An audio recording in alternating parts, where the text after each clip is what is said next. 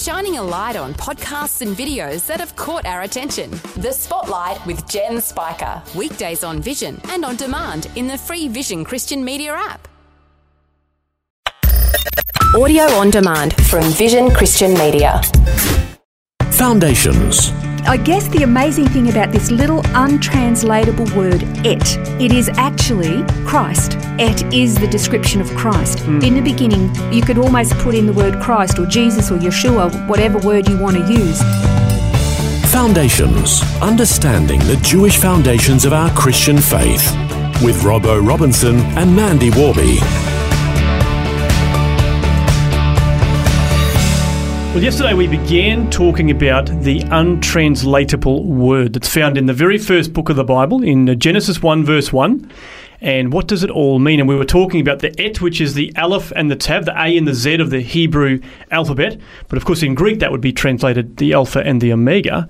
And that, that makes us think immediately of Jesus. So is Jesus got something to do with this uh, untranslatable word, Mandy? Jesus has something to do with absolutely everything in the scripture. I can remember in a previous episode we were talking about my favourite verse. I couldn't remember the the actual reference then, but I do now, and it's John five thirty nine, and it's when Jesus was speaking to the Pharisees, and he said to them, "You search the scriptures because you think that in them you have eternal life, but are these are they that testify of me?" Mm. So everything in the scripture is testifying to Jesus Christ, who is the Son of God, God incarnate, mm-hmm. come in the flesh. Yep.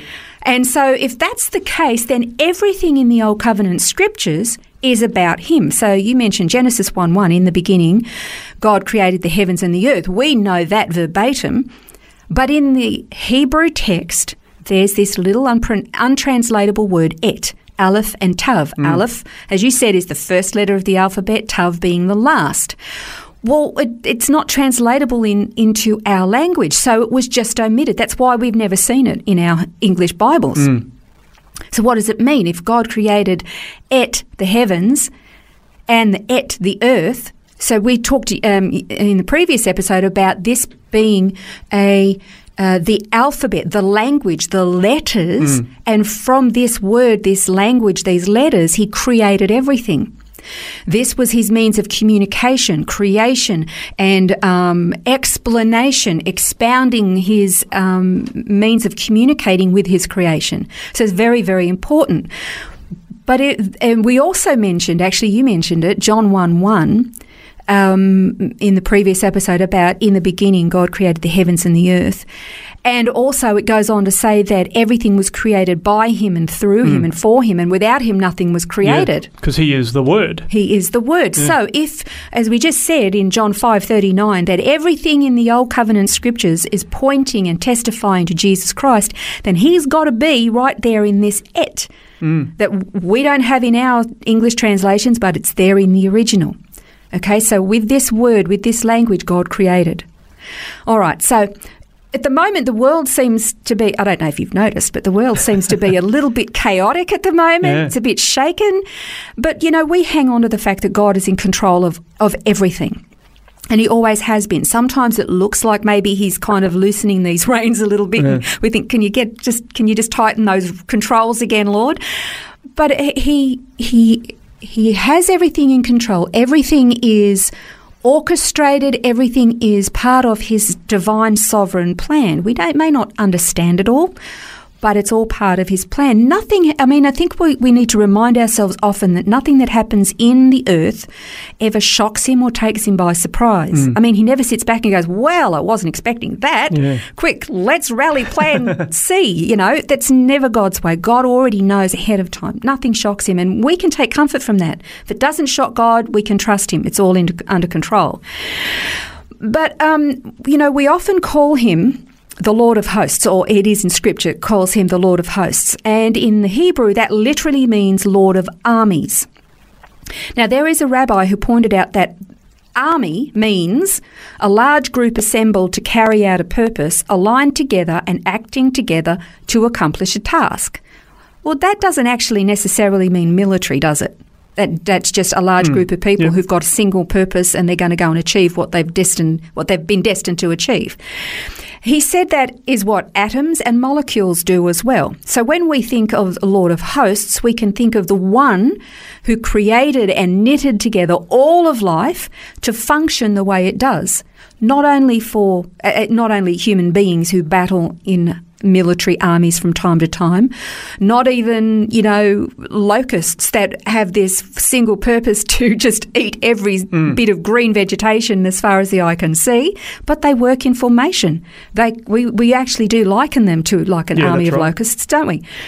But it's this, he is this Lord who has put this order into his creation. And, um, and it, even the destructive elements of creation actually works for the perpetuation of his creation. The starry hosts, you know, I mean, everything has this purpose and designation and specificity about it that God has spoken and, and hmm. interwoven into it. Even the molecules and the atoms, the, the tiniest thing in the universe, the atoms, they all have these purpose. Even scientists, they, they think, well, how is it that an atom that moves on one side of the solar system can affect an atom on the other side of the solar system? Hmm. It's all part of this creative word and power that God has spoken into his creation. So you could possibly say that in the beginning, God created it, the beginning, and the end, the Aleph and the Tav.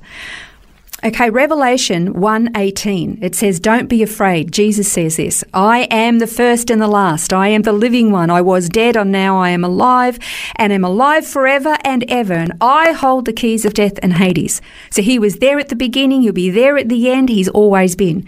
And then in Revelation 1:8, it says, "I am the Alpha and the Omega, who is who was and who is to come, the Almighty. He's talking about himself. He's hmm. the Almighty. I mean, here he's equating himself with God. So, God Almighty, who has always been, who always will be, who holds the keys of eternity. Time exists, we know that, but it only exists for us who live within it. Yeah. He's outside of it. I know you've mentioned that numerous times when we've had conversations. He's out time outside of it, but everything is still his story. And there's a reason why it's called history, because it's Yeah, his right. story. And and he alone knows the beginning from the end and he, he how it all really began. He was the one who was there. So the, I I guess the amazing thing about this little untranslatable word et, it is actually Christ. Et is the description of Christ. Mm. In the beginning, you could almost put in the word Christ or Jesus or Yeshua, whatever word you want to use. In the beginning, Et created the heavens and the earth. Yeah. Christ created the heavens and the earth because he was not it wasn't not only by him but he was the mechanism mm. through him and he holds it all together as well. I guess you can't emphasize it quite enough. Again i, i'm going to read this verse again john 5:39 if you want to know the purpose of history the purpose of mankind and what our history future is all about you have to know the author of history and you can only know the author of history if you study him. Where are you going to find him? In the scriptures. Yeah. And the, uh, and I think the Pharisees wanted to do that, but they just had this blindness. They just couldn't see him. I guess that's what you call familiarity breeds contempt, you know. But John 5:39 when Jesus is speaking to the Pharisees, you search the scriptures because you think that in them you have eternal life. It is these that testify about me. So every word, even if you can't initially see how he fulfills it, he does. Hmm. Even this little untranslatable word that we haven't even seen in our Bibles because it's just been dropped out. He is the et. He is the language, the word spoken who became flesh. So next time you're reading that opening sentence of the Bible, you can know that there is actually an invisible little word in there that's full of this incredible meaning that is this description of Christ Himself, the Word made flesh, right there at the beginning of creation. All things were created by Him, through Him, and He holds all of creation together. And without Him, it would all fall apart. It would all completely just crumble and, and disintegrate. So, so you just remember that Jesus is the Et, the Aleph, the Tav, the Alpha, the Omega, the beginning, the end, and He's this all-encompassing. And and I think it, it's it, I think it's Colossians. I could be wrong. That says that He is the preeminent of all creation. It's a thought provoking study, and uh, the notes, of course, are on the website. vision.org.au forward slash foundations to find those and maybe do a little bit of digging for yourself and see if you can find the et there in Genesis 1 verse 1. Next time on Foundations, we're going to tackle an oxymoron that's found in the Bible, and that, of course, is because God is all knowing, all powerful, not able to forget anything except He forgets our sins. How is it possible? We'll find out next time. This has been Foundations, a look at the Jewish foundations of our Christian faith. For study notes, resources, and more, see vision.org.au slash foundations. Thanks for taking time to listen to this audio on demand from Vision Christian Media. To find out more about us, go to vision.org.au.